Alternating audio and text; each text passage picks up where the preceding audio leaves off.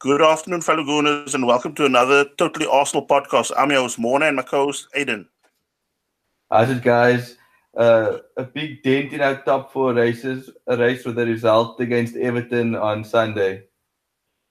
You know, as much as I, I went into the Everton game with, with a positive mindset, you know, deep down, I don't know if, if some listeners felt the same, or even you, but I mean, I think deep down, somehow I thought this was going to actually be the game we were going to come unstuck. So, because I just think, you know, we were on such a roll, especially everybody was hyping up the home form. We were trying to kind of play down the, you know, that, that rut that we in, uh, like away from home. But I think, you know, everything uh, hit home last uh, last week with that with that game against Everton.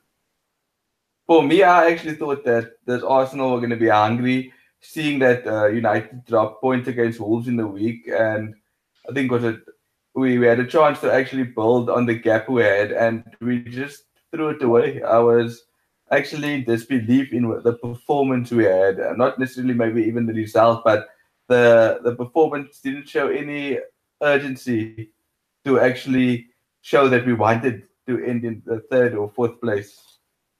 And I mean, we went now into this match with no Koscielny and no Xhaka, as well as Torreira's final game of his three-match ban, also that he had to sit out. So in the warm-up, uh, Michael Keane withdrew from the uh, Everton squad due to, I think, some virus that he had, and Phil Jagielka had to you know, step in, you know, almost like last minute, because he's become almost like a more peripheral figure at the at Everton, at Everton these days. So I was actually thinking to myself at, at that point, you know, of the game, you know, things look a bit upbeat. I still recall WhatsApping you at that point, telling you, look, they got one of the, the main centre backs out, so this could be almost like kind of open season on them. And that, that Digne, whatever his name was, that got the injury as well, slight injury to his ankle as well. And then we thought, you know, if we're gonna run it Everton, it's gonna be open season as mm-hmm. well. And I would say like, like the game kicks off, Arsenal have an early chance which Jagielka snuffs out for a corner. I think it was about the first first or second minute. And then for me, like you know, when thinking over the course of the game, that was almost like partially it was really our you know good chance that we had at goal because yeah, that's true. Everton then took the lead from a throw in from uh, Digne but I mean, it reminded me very much of, you know, the almost like brought up all that haunting memories of the stuff or Rory Delap. Because it took like one long throw, a flick on, which caused total confusion in our back four. And I mean, I'm, I'm, the midfielders also bobbing around in the box. I mean, the ball then breaks to, I think uh, the ball gets flicked on a few times. The ball then loops up in the air, bounces off the static Kolasinac. The ball, I think, hits him on the shins, and then, of course, hits uh, rolls across the ground into the path of Jagielka and he smashes home. You know, almost like a hero's type of entrance into the game. 1 0 Everton. I, I was in disbelief. A guy that's come out of nowhere scores against Arsenal, but it's always typical. The most unexpected person comes in and causes havoc against Arsenal. And I mean, for me, after that, I thought, you know, maybe we were going to wake up, but as we'll probably go along, that didn't happen. Yeah, I mean, for me, as I, I think I just uh, noted down here, you know, what followed was almost like the most toothless Arsenal, you know, attempt at getting something out of a game. Because almost like Everton uh, resorted into a point of, uh, you know, moving the ball forward. Look, I'm not going to try to criticize them. Look, I'm not saying teams was to just bend over and bow down to us, you know, like allow us to beat them. But I mean, you can see that, uh, that Silva had a plan. And I mean, that was part of his plan, eating – this long ball because I think it was like added up to our frustration because look, we're already chasing the game, and now we're getting to a point where uh, you have to almost like uh, you know we trying to play almost like intricate football, and the more intricate we are trying to be, they would just belt the ball upfield when they you know when the ball breaks loose. So added to the frustration, I think. The, the, almost like our away fans were almost like loud and booming. They were almost like you know, almost like starting, as you said, they're starting to silence type of thing. Where you just don't know what is you know, going wrong and how we're going to correct this whole thing. And For me, I think starting Mkhitaryan, sorry, starting Mkhitaryan and Ozil in a game of this nature of where you need players to fight, I think was like the incorrect decision of Unai Emery. I think also uh, that Elneny's inclusion almost like left us also kind of lost at times in the game because he's. I I don't know if, if he's like in a sort of lull in his career now at Arsenal, knowing look, he's also probably on the top of the list now, you know, one of the exits for the summer. So you're just seeing him that going through the motions. But I mean, when you need him to now put in a real shift, because I, I was really like, I mean, sometimes I do keep my hopes up that you know you can do something or you know a bit of turn of magic or or add some quality, whether it's holding the ball or shielding, you know, shielding the defense, holding the ball in midfield. But it's like he kept on losing the ball. He kept on making like aimless little passes or, you know, knocking the ball back to our half. And I mean, especially away from home now, I felt uh, the like a back four would have been better suited now with regard to Arsenal now because I just think this three five two has left us almost like very vulnerable uh, away from home because you you got now the, the three uh, centre backs playing, uh, you know, holding up the defensive line. We've got the two wing backs pushing up. But of course, we were playing our team where people like Seamus Coleman uh, and um, I forgot the list. Oh, yeah, Digne. They all they were doing was just belting the ball forward for that Calvert-Lewin guy and and um, what was the other one? That was bombing forward also from the other flank.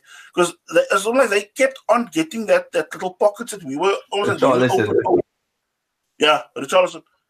So I mean that kept on that the channels left and right channel.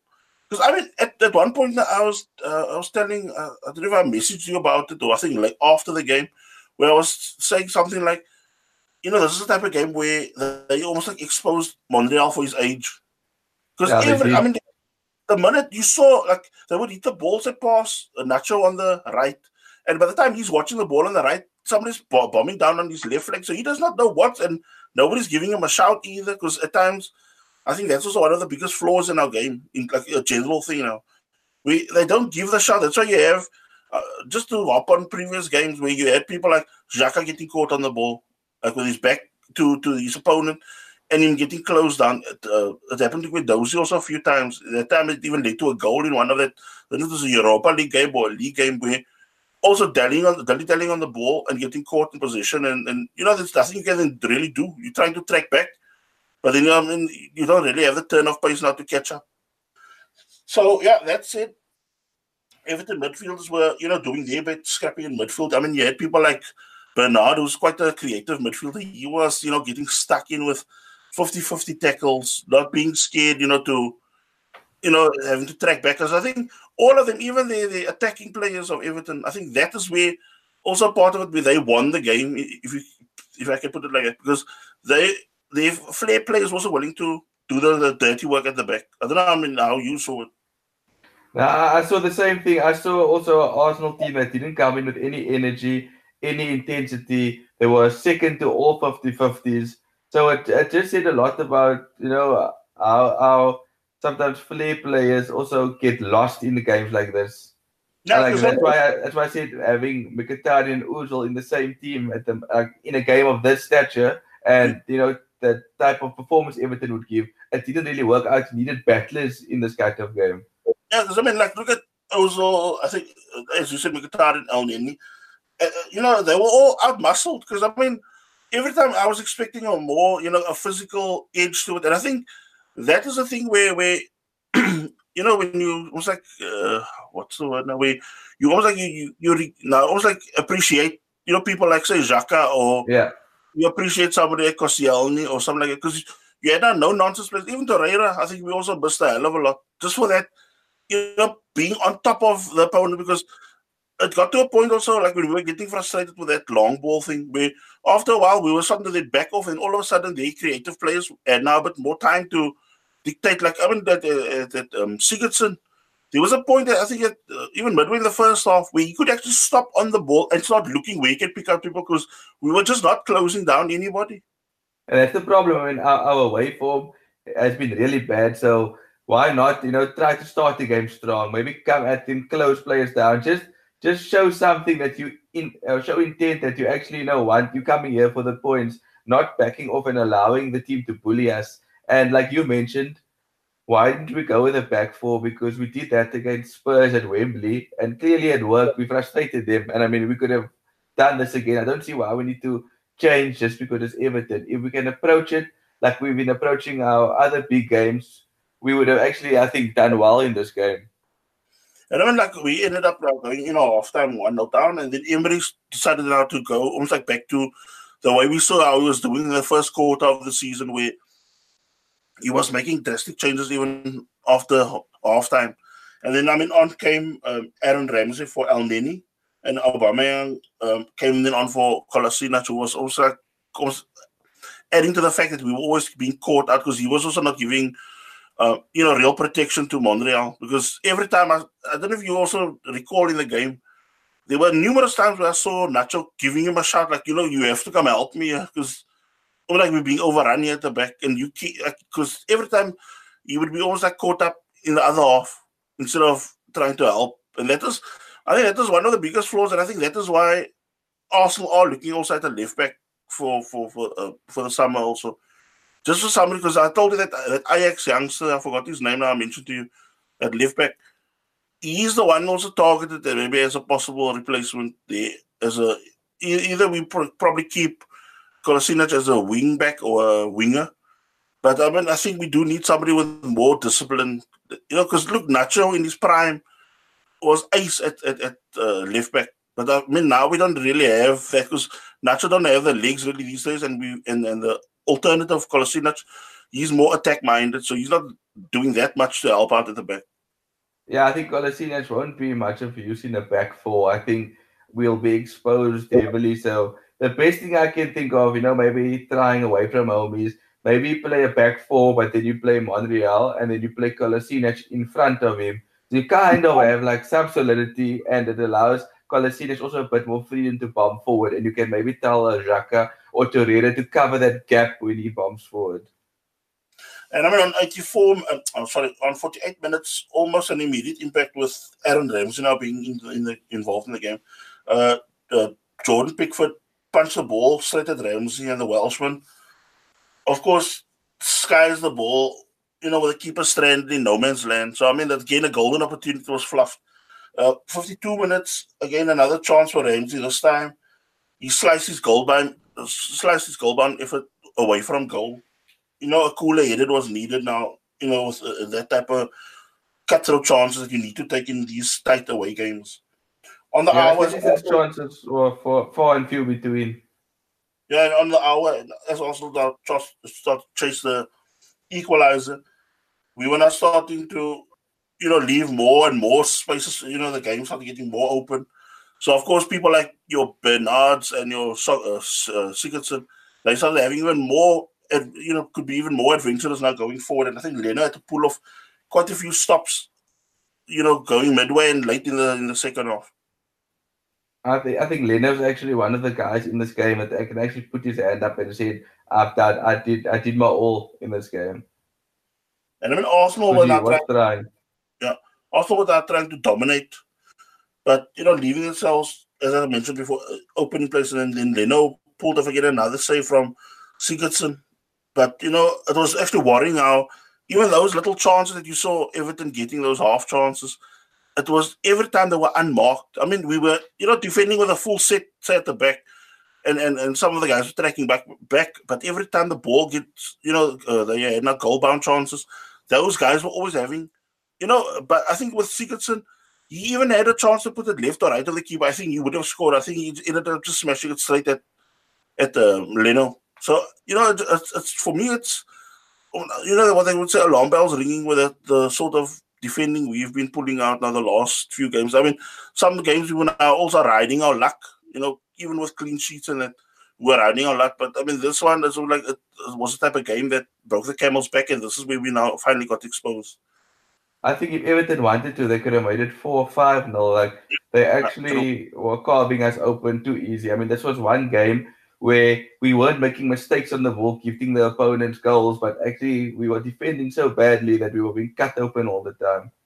And I mean, you had people like uh, I recall also there was a moment where uh, I'm not sure if I mentioned it to you where I said, I mean, when I saw this, uh, you know, the way Emery was ringing the changes, I would have actually taken off you know, Mkhitaryan because he was at times allowing people to run past him. We, you know, like 50 50s, he was pulling out and jumping over. Whereas, you know, Everton were just going straight through and get winning the ball.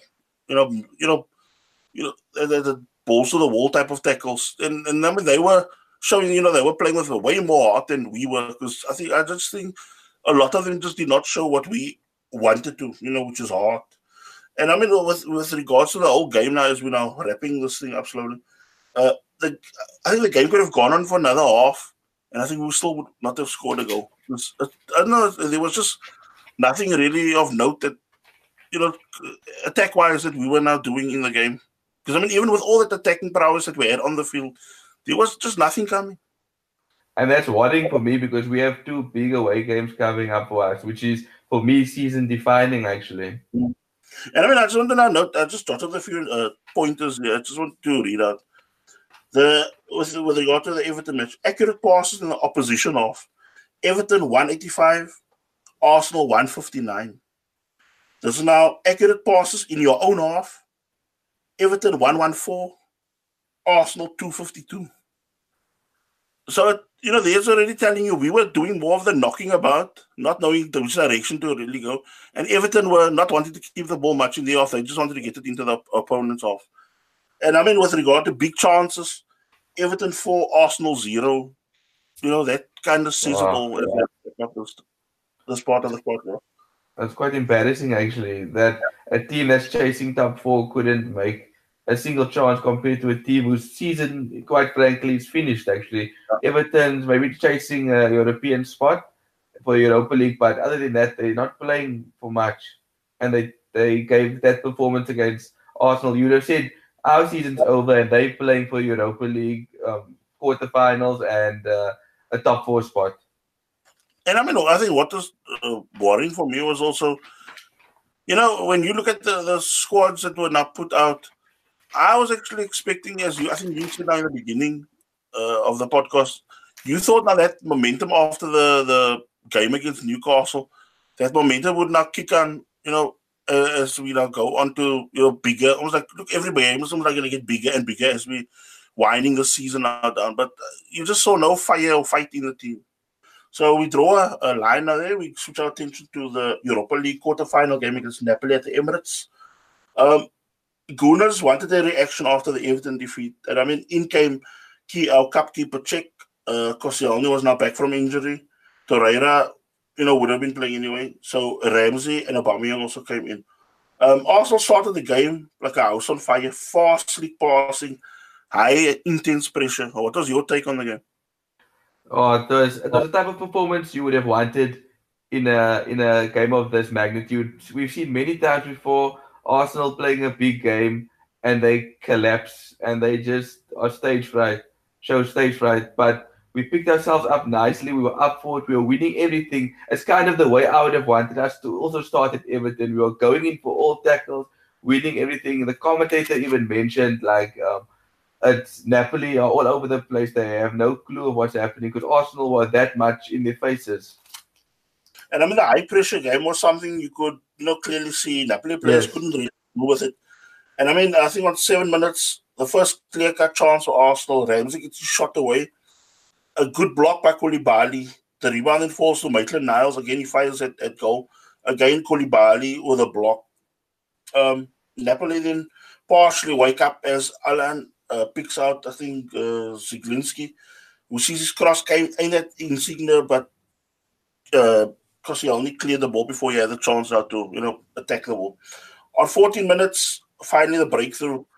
Great build-up play by Arsenal, and um, was it uh, Ainsley Maitland-Niles picked up the ball, plays it to Ozil, who first sees his path blocked, and then he goes on this little circular run, and then of course plays the ball in immediately to I think it was Lacazette. So it was a quick slick passing between. Oh, yeah, it was a one one two pass with Ramsey, and then of course he fired it at Lacazette. I think Lacazette then played in Maitland Niles, and I mean some fantastic footwork by the young Englishman because I think he just as it was falling backwards, he almost like teed up Ramsey already with a you know with his little, little quick footwork. And I mean, it was like just it was a perfect invite to Ramsey for him to just guide the ball past the keeper, Alex Meret for me, that that started off just how we wanted, you know, put pressure on Napoli. And for me, the season, the way Arsenal's been playing is you could bet your house on them and they were going to show up and win the game. But for, for me, Aaron Ramsey showed great composure as well to, to start in the bottom what, corner. I'm also enjoying is you know, as, as oh, I mean, most of us are heavy-hearted, knowing you know he's to leave, but you know, it's actually such a breath of fresh air to see somebody, you know, with one foot out of the door, but he's still, you know, giving his all for the badge, you know, at the moment. So he's doing his all for, for the club to, you know, get us in, you know, a best situation as he can, or what he can still offer while he's at the club. Um, I mean, straight from the restart, Arsenal started pressing in the attack. Uh, Napoli losing possession time after time. On 25 minutes, 2 0 Arsenal, Fabian loses possession to Torreira. Uh, Uruguayan bursts through at the Napoli goal. He then checks back with a drag back and then fires in with a left foot. Koulibaly attempts again another block, though this time the ball deflects off his knee and it sends Meret the wrong way. Also, were flying 2 0. Maybe I was shocked. I didn't notice the red at first. I thought it was Ramsey. I also thought, oh, the commentator made a, a mistake because the way he got the ball and like cut into that guy with that composure as well. I was shocked and I realized, yo, we really did miss this guy.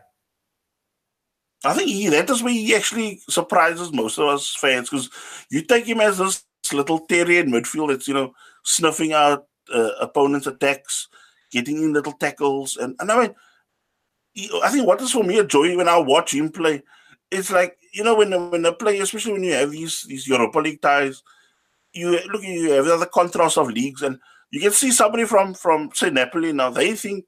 Look, we're gonna have two, three touches on the ball. By the time they get that first touch, he's already on their ankles, on the heels, or in front of them, trying to, you know, snuff them off the ball. And I mean, I, I think he's a, uh, for me, he's a joy to watch. I think he could be actually like one of our players of the season, if not the player of the season for Arsenal. Because I, I think with him, you can actually count on your your one end how many performances now, you know, like in inverted commas, not turned up. But other than that, he plays, you know, with his heart on his sleeve, and I, I mean, I think that's why he's become almost like an instant hit with most of the Gunners. Yeah, I, I can definitely agree with that. And then 26 minutes in, we get the corner where the ball goes to Kolasinac and he tees it up nicely for Aubameyang, who tries, you know, those one uh, finesse for those who play FIFA, the was it the odd one in the circle finish to try to curl it into the um the corner, but uh, Meret gets his hands to it. But for me, I think we that should have been three 0 It was a good chance and a lot of space on the in the inside the box. I mean, I think uh, we fluffed a lot of chances in it. There was, I think, a, a period, I think 30, 35 or 40 minutes where he, like a lot of us, I think uh, Aubameyang fluffed about yes. two Lacazette fluffed on. Uh, um, also had a, you know, a, if he had now put an extra j- jump into it, I think you could have also planted a good header at goal. But, you know, these little chances, I mean, look, we still have other parts to discuss in the game. But, you know, for the first half alone, we should have probably been way out of sight. Definitely. And and knowing our way form at the moment, I think Arsenal should have tried to press home that advantage to get that almost like a buffer, that third goal. Because I don't want to go too far ahead, but I mean, if Napoli get an early goal in Naples, it's do we stick to us? Do we defend or try to get the away goal? So we almost like we will get there like at the end of the game, but we almost like put ourselves in a troublesome position because of the the um, lackluster finishing. I mean, there were there were moments in also like the first half. Look, the now regular thing happened also again on 45 minutes. Yeah. Long ball over the top, puts the whole defense on the heels. Callejon bursts down the right hand flank, picks out Insigne, who then unchallenged again, skies the ball over the, the bar. And I mean, how much of a warning do you need? I mean, uh, you've seen Insigne when he plays, you've seen Callejon when he plays, whether it's Serie A or in Europe. They are of two of the like you know tricky customers, and if you're not if you're gonna give them the freedom of like they say the Emirates, I mean they're gonna pick you off when they can. And I mean for me it was already a game where we were dominating. So why allow ourselves to be, you know, you know, pulled around again? And I mean, where's the focus that you need, especially last five minutes of a match to you know see yourself out to half time? But we've, we've been speaking about this till we were blue in our faces. We've recalled how many goals Arsenal have conceded before half time, and it, it seems like it's not being addressed. I don't know if Emery and them is not picking this up because surely if you know that this has been your Achilles heel So now when it's that time, you even as a coach must maybe start shouting at the guys, focus, focus, focus. There's like two minutes left till half time. And I mean, like second half, Napoli could now clearly see were more organized. That talking to that, that Ancelotti probably gave him also was probably a kick up the backside that they needed in a game. That I mean, look, first half they were like, almost like second best at most things for the majority of the first half. So I mean, of course, only problem for them was now being over adventurous as Arsenal offside trip kept on keeping people like Insigne and and um, what was it? Uh, uh, what's it? it Mertens. Zielinski. Oh, Yeah, they were probably also get. Yeah, Mertens was also a few times caught offside, but you know, was the offside trap so far was working and helping us out kind of. And then on 53 minutes, Koulibaly and sees his goal bound effort being tipped over just by Peter Cech. I mean, it was a fine save. Um, Arsenal now started to sit back more, which was making me worried. Was Napoli now, of course, growing confidence and seeing us just sitting deeper and deeper. And you know, your your your ball players were almost like getting more restricted of the ball, so that was like you were almost like losing touch with what was happening, you know, in game. And I was uh, like personally, my mindset was thinking something like Özil was like looking a bit tired because look, Özil was giving, excuse me, he was playing his butt off in the in the first half, but second half it seems now with with him more organized, they almost like knew to starve him somewhat of the ball. So you know he became almost like ineffective in that second half. Do you know? Um, I wanted to bring up. Um, it's Everton seem to have been using it at Napoli a lot. Like, did, did you see they were trying to actually just play that one long ball over the top? I don't know if it's something that teams have been starting to pick up about Arsenal that they struggle with the long ball, but Napoli were consistently trying it. Luckily, our offside trap was on point. Otherwise, you know, we could have been in the same situation that we were against Everton. Now, look, I just want to tell you something. Look, I did now not discuss with you before and what we're going to talk about, and that is actually what I've jotted down Yeah. in my point of notes. My apologies for that. No, it's not a problem. But uh, I mean, that's not what I want to say. You know, there's now two games now that you've not seen this era, you know, being exposed in a like bad, quite badly. And I mean, if Emery doesn't sort this problem out between now and the end of the season, it could be a heartbreak on two fronts for us. Because, look, you know, like even coming, of course, we're not still getting to that, but you, you know, this is probably going to be roughly the thing that Watford's going to do. This is probably roughly the thing that Napoli will do. And I think even when we play at home, I think we got Palace at home, right? Yeah, And, yeah, yeah. Palace at home.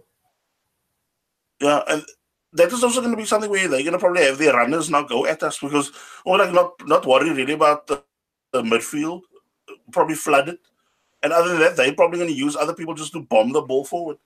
Um, we simply just to open and vulnerable, and I think this is something our defenders. Uh, you know, I think a top defender normally susses out that early. You know, you, you say the Virgil. And look, I'm not saying Virgil van Dijk is a worldie, but I mean, he knows like for, for the majority of the season, he knows how to read the game. And you have people also like if you look at at, at some like some uh, like Man City, they also have people in their defense, like even somebody like um, was it the Dell? What's it guy? That, that, that the guy from from Man City, that one that they bought also, not besides John Stones, that other one. I think he's La- from Spain not, or something not, like that. Laporte. Laporte, sorry, yeah. He's another one. Like he reads the like the way they the, the sort of players you can see. like, of course, I'm normally the one normally teasing when I say, "Oh yeah, look at how much they paid for this centre back, that centre back." But you can actually see why they cost that price because these are the type of guys that can actually take, you know, like sole leadership of a game if things are not going the right way. And I think that is where our players are looking at, even like some like Koscielny or, or some of soccer, not always Sokratis, but since he's always playing his uh, ass off for us. But I mean, like you have some like Mustafi sometimes can look lost. Monreal, if he's not playing like left back, at, at centre back, he does look somewhat lost if, if nobody's, you know, really giving him the shout or, or backing him up or helping him out. So I think that is where he, I think Arsenal should also do that, you know, big investment come the summer. because we do need we do really need a, a world class centre back. We need to splash the cash. I mean, you saw how Van Dijk, Liverpool were very susceptible to conceding goals. Van Dijk came in and it kind of changed everything. And for me, and I don't want to jump ahead, get ahead of myself as an Arsenal fan, but if that home form can stay the same and we start picking up points away from home, we could actually be a real force. Yeah. And mean, Arsenal, of course, now with regard to the match, Arsenal made two subs in the, in the 67th minute. Uh, Iwobi, Mkhitaryan came on, Ozil and Lacazette came off. Um, Napoli just kept out carving out chance after chance. And, you know, this is what uh, I think I mentioned to you and a couple of my other friends, those like what's happening on the EU, like I think later on in the game, or sorry, after the game. Um, you know, the, the subs I thought were going to give us an injection of pace and and and you know a way bigger attacking threat, but I, I think like something like Iwobi and Mkhitaryan, they almost like cause more problems for us being on because at one point I was thinking to myself, you know, as much as I, I thought it would be better for Ozil to come off, I actually thought we were playing it better with Ozil, tiring Ozil and tiring uh, Lacazette. Because I mean, these uh, Iwobi was running into you know blind alleys, and then uh, also when we were not trying to get the ball into their off, they were giving away needless fouls. Or I think Mkhitaryan was giving away fouls also on the halfway line, and I'm thinking, why? I mean, we already, you know, you need all hands to the pump right now, and you guys are giving away cheap free kicks, which is like you know just playing down the alley again. For, for for me, I think that Emery should not have made those changes we had kind of Napoli, almost you would say, against the ropes. I know they were attacking us, but there was still a danger of Lacazette and Ozil. And I feel yeah. if you are pushing for a third goal, that that, that could be to, to, our detriment, actually. This could be the moment where we realize that, you know, we lost the tie because of Emery kind of taking his foot off the pedal slightly with we should have accelerated more and punished for the third, possibly. Look, I'm not a big fan of ESPN FC, eh?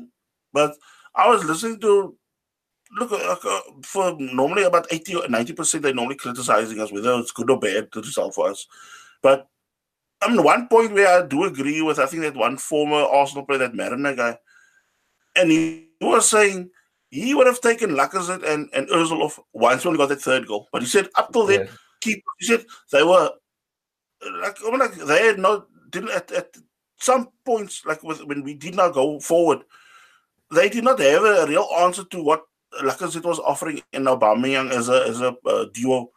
And and of course there were also of course for, for parts that were now blocking his path and but I mean there were also parts and later on in that, that, that first part of the second half where he was on the you know starting to stretch them again, you know, getting into little pockets again. Because look with Napoli now getting more and more adventurous chasing, you know, in one away goal. But as I said, and then of course with Elneny coming on, I, I, mean, I got so angry at one point. I think uh, I messaged you, where I said, I mean, what is Elneny doing? I mean, he, he was just running like you know the game was going, you know, high high tempo with Napoli, you know, on the front foot. We of course need to now protect this lead on event, and you see every time they almost like one man extra because Elneny is not doing his job of, of trying to press or close down. So I just thought myself, what was the use of bringing him on?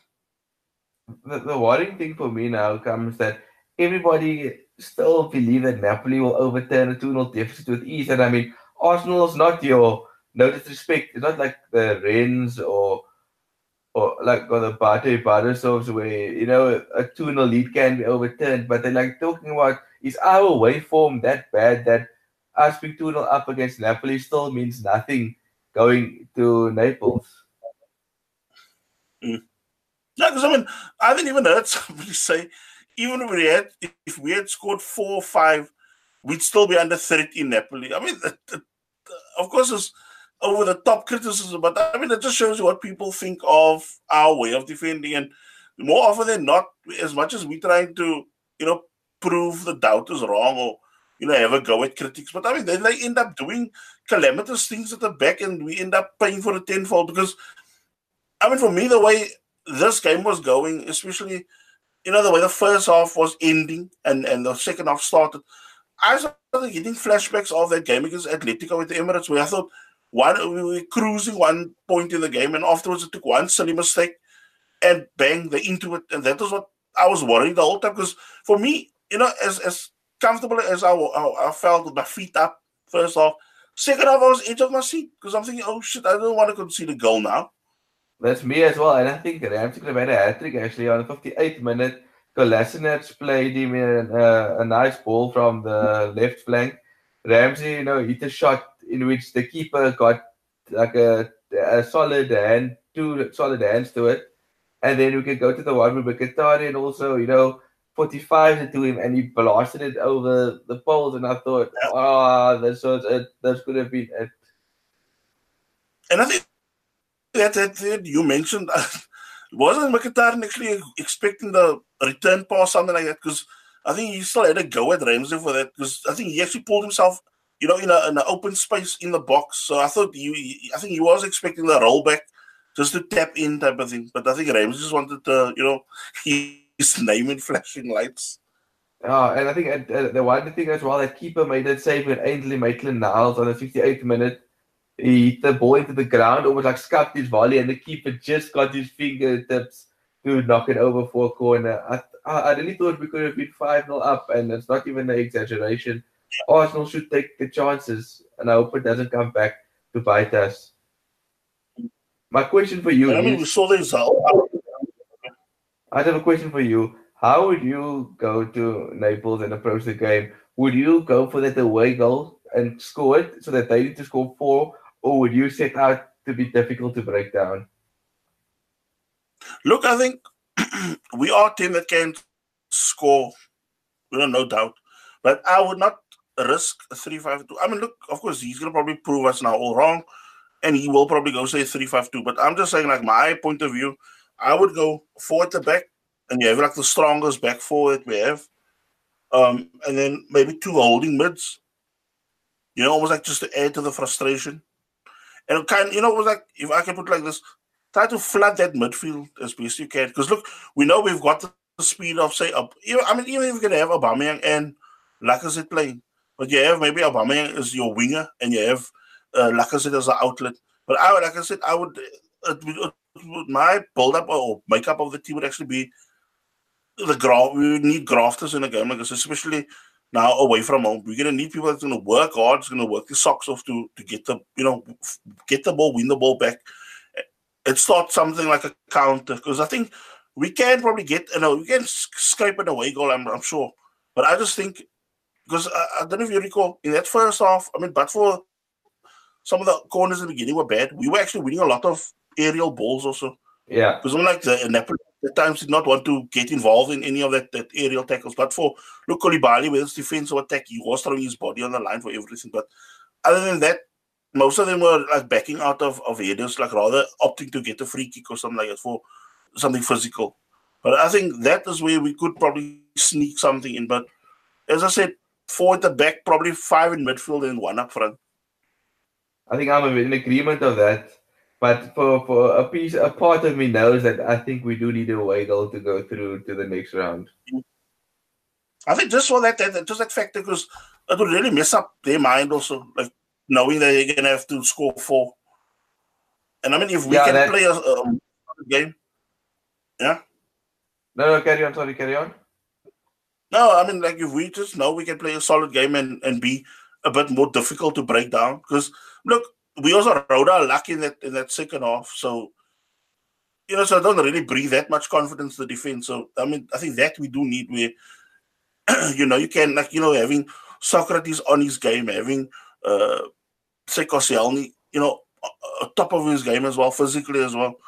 And then of course you have Monreal would be now more because I, I don't think we need to have a Kolasinac that's just gonna, you know, be bombing down that left flank. I think play a, a easy, a, a kind of cautious game, but just try to sucker punch them because I think they, they could be got that. I think because like watching certain parts of their game, because Insigne is the guy that that makes this team tick, and I think if you can somehow quiet him down or cut the, that, that that that outlet to him, I think that you half the job is done. But the problem for me as well now is we play on Monday night against Watford. A Monday night game and we mm-hmm. play Thursday night. And for me, I'm not a fan that the the like I thought that maybe the FA could or like the Premier League could possibly push their game to the Sunday since we're playing the the um the um, Thursday night. So I feel now there's gonna be a lot of pressure now on team selection. Like how do you go against Watford? Yeah. Do you go strong against Watford or do you mix it up? Or like you know if if scoring that third and fourth goal could have made the dilemma slightly easier as well. Going to Watford. No, 'cause then you know now we have Yeah, you can play wherever you you, Yeah. you want to play. But it's almost like we're caught a situation now, you know, now, where we have to play a, a full strength team. Yeah, so okay, we pull a rep on the Napoli game now. We switch our attention now to the Watford game. Another tough Premier League game coming up. Uh, their storm in the season has been Troy Deeney, nine goals, five assists. I think he's up to stats is about 6.7. Uh, their defense, their top defender is uh, that Jose think he's averaging about seven a game. And the top midfielder is Etienne Capoue, rated at 7.2. So, I mean, that is like three, already three players in their spine that we need to really take care of in a game like this. Because, I mean, look, it's going to be a vital game, especially, you know, in the in hindsight with that other game coming up also in the uh, game was against Napoli. So, I mean, it should be a hell of a scrap, especially going into this game without Sokratis suspended for the next two Premier League games. Ah, that's that that's a bit of a struggle because he normally adds the solidity at the back for Arsenal, especially when him and Koscielny play together. I feel much safer when the two of them are together. For me, I think a guy we also need to watch out is for that Gerard Deulofeu, Deulofeu, however you pronounce yeah. his name, because he's been a thorn. We saw what happened. I don't know if you watched the FA Cup semi final. He came off from the bench and he caused havoc against Wolves. Yeah, and I mean, he kept on uh, you know, getting runs at it, you know, at, at Wolves and the Wolves almost like more backing off instead of attacking him.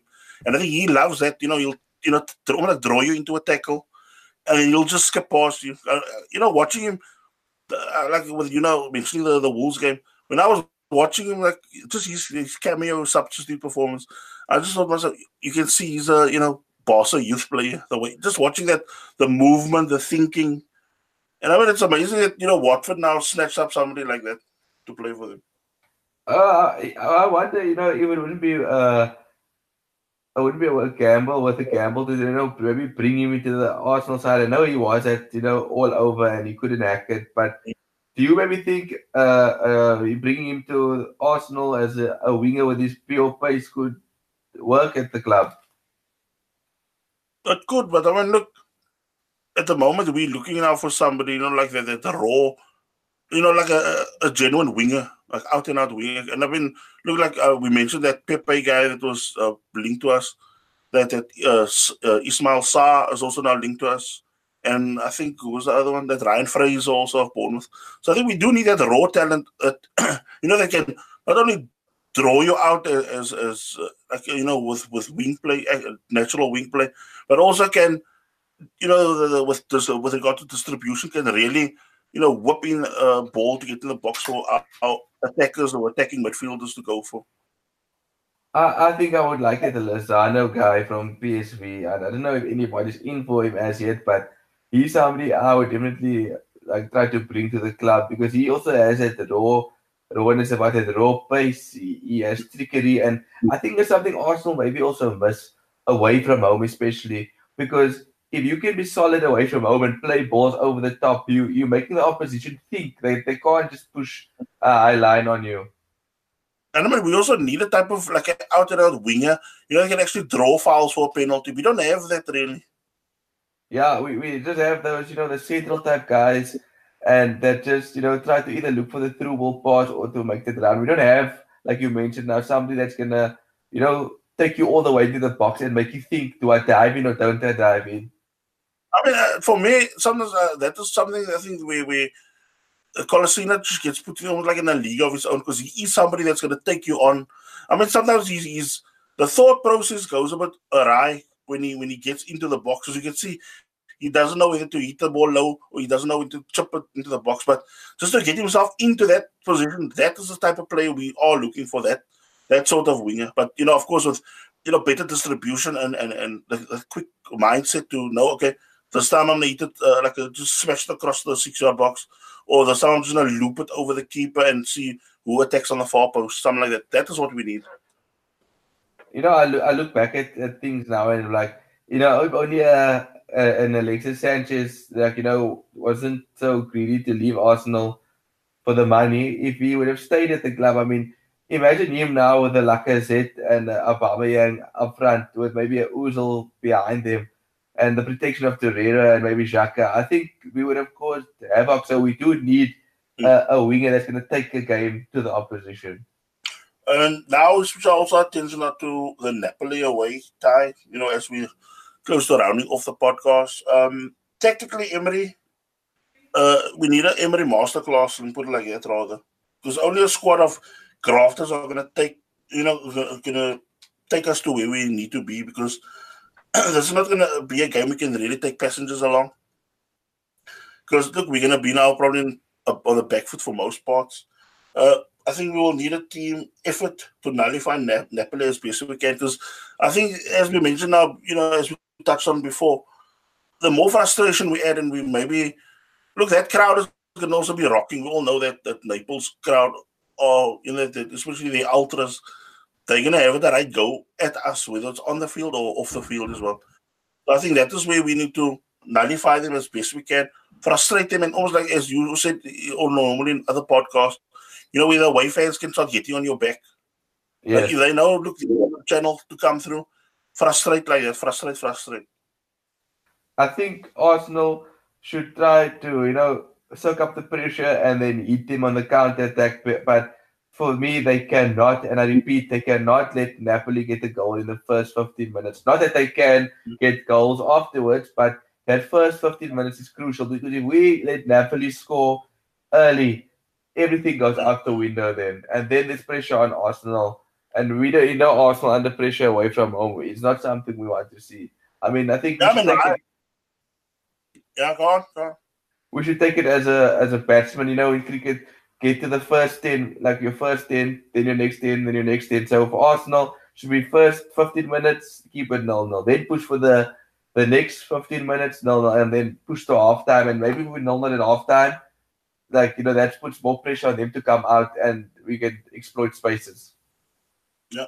I mean, my final take will be, you know, play a compact game, flood the midfield and defense with bodies and force Napoli to change their approach. You know, like like we force them to change their whole attacking or whatever dimension of their game plan against us.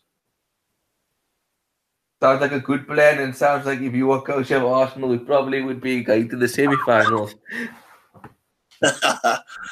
Touch wood. yeah, so um, I'd like to wrap off the podcast, uh, wrap up the podcast now. Um, I hope you guys enjoyed the pod. Uh, let's hope we can get the positive result uh, result on Monday. We really need it, especially the top front. Hope you guys enjoy the game. Bye. Bye, guys, and uh, we really appreciate your support. Thank you.